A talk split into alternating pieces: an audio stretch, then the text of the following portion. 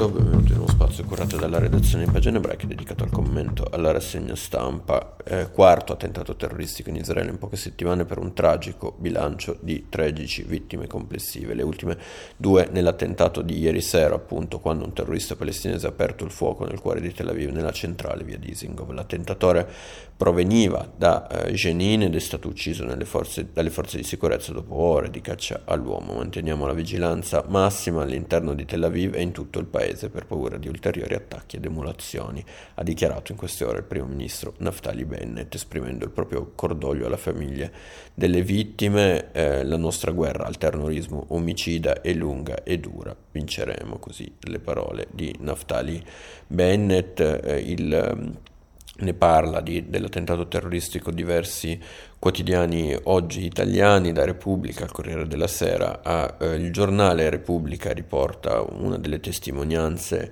eh, riprese da eh, Yediot Achronot, dal quotidiano israeliano Yediot Achronot, eravamo seduti al bar e all'improvviso abbiamo sentito cinque spari, tutti hanno iniziato a correre, ma io mi sono girato per guardare, ho visto un ragazzo che indossava un casco e una giacca nera che sparava verso l'Il Kabar, poi siamo entrati dentro, l'abbiamo visto salire in uno degli edifici, pochi minuti dopo sono arrivate le forze di sicurezza, questa la testimonianza con, eh, con questa eh, nuova scia di attentati, sottolinea il Corriere della Sera, il governo di Naftali Bennett finisce ancora più sotto pressione dopo aver perso una deputata e soprattutto eh, che, si è, eh, che, si è, dimessa dalla coalizione e soprattutto aver perso a causa di questo la maggioranza eh, in Parlamento. In, rispetto all'attentato terroristico Repubblica sottolinea come eh, sia stato celebrato dal gruppo terroristico di Hamas che da settimane incita i propri proseliti a colpire Israele in occasione della ricorrenza del Ramadan iniziato da una settimana.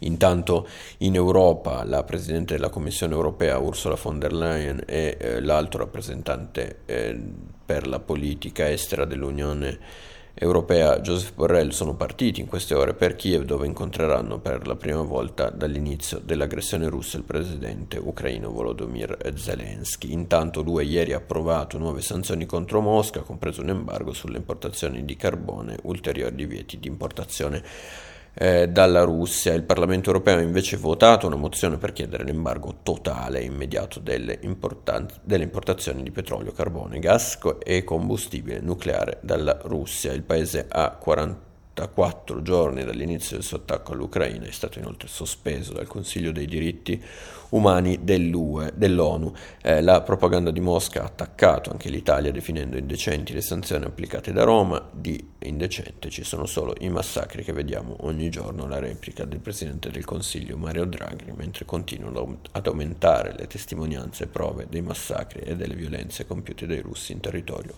ucraino. Chiudiamo con le elezioni in Francia, domenica si vota per le presidenziali, Emmanuel Macron, presidente uscente, è in vantaggio nei sondaggi, ma Marine Le Pen ha recuperato terreno e scrive la stampa, cerca di mostrarsi il più moderata possibile. Chi invece continua a provocare il candidato di estrema destra, Eric Zemmour, intervistato oggi dal Corriere della Sera. Per Zemmour i sondaggi sbagliano e sarò lui a sfidare Macron. Sono demodizzato dai media e le persone non, usano, non osano confessare che voteranno per me. Nell'intervista si tocca anche l'ultimo episodio di antisemitismo che ha causato la morte di Jeremy Cohen. Zemmour è stato accusato di strumentalizzare l'accaduto, lui replica che eh, a chiedere nell'intervento sia stato il padre della vittima. Intanto attacca nuovamente sul tema dell'immigrazione, evita di rispondere sul perché faccia revisionismo storico su Vichy e non condanna l'aggressione russa all'Ucraina, anzi conferma una sua frase del passato, ovvero che ci vorrebbe un Putin di Francia. In un'intervista tradotta oggi da Repubblica, Macron spiega invece di voler restare all'Eliseo con l'impegno di combattere tutti gli estremismi. L'ultradestra evidenzia si fonda sempre sull'antisemitismo e una xenofobia molto chiara.